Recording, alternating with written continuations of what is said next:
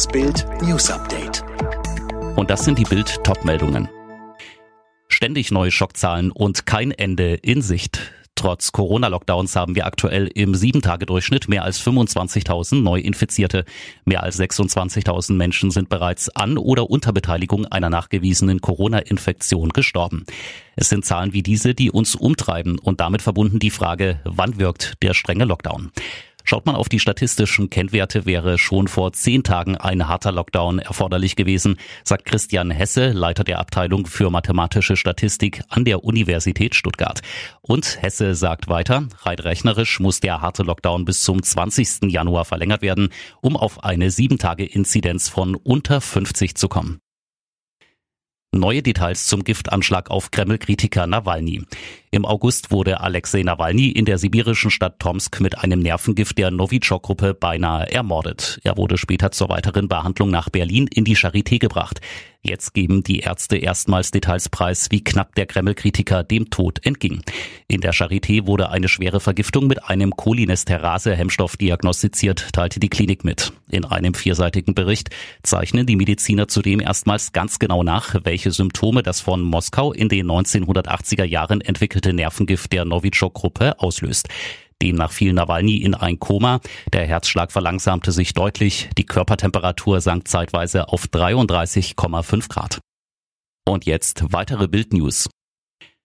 Dem Start der Corona-Impfungen in Deutschland steht nichts mehr im Weg. Das Paul-Ehrlich-Institut hat die ersten BioNTech-Chargen freigegeben und die Firma hat mit der EU-weiten Auslieferung begonnen. Gesundheitsminister Spahn rechnet damit, dass ab dem zweiten Quartal genügend Impfstoff zur Verfügung steht, um auch die Hausarztpraxen zu versorgen. Spahn sagte in der ARD. Wir werden weiter priorisieren müssen die ersten Monate bis äh, Ende März auf jeden Fall. Also bis Ende März rechnen wir mit gut 11, 12 Millionen Dosen. Dann im zweiten Quartal, denke ich, werden wir Zug um Zug zum Beispiel auch in den Arztpraxen es möglich machen können, wenn alle Kandidaten zur Zulassung kommen.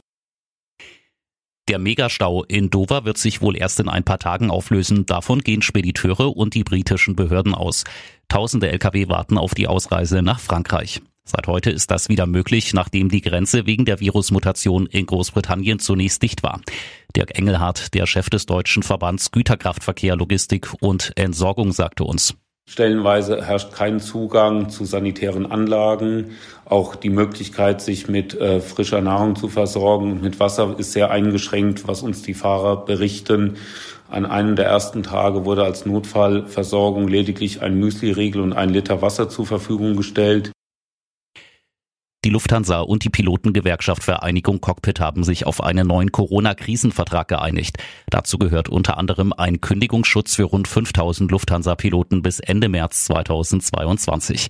Im Gegenzug werden die Kurzarbeit verlängert und Tariferhöhungen ausgesetzt. Vier von fünf Deutschen legen auch an Heiligabend das Smartphone nicht weg. Nur bei 17 Prozent gilt ein Handyverbot. Das hat eine Bitkom-Umfrage ergeben. Immerhin, beim Essen ist für fast jeden Zweiten das Smartphone tabu.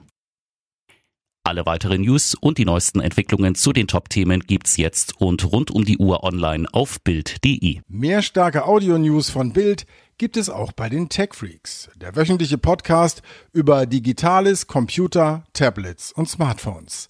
Tech Freaks, überall, wo es Podcasts gibt.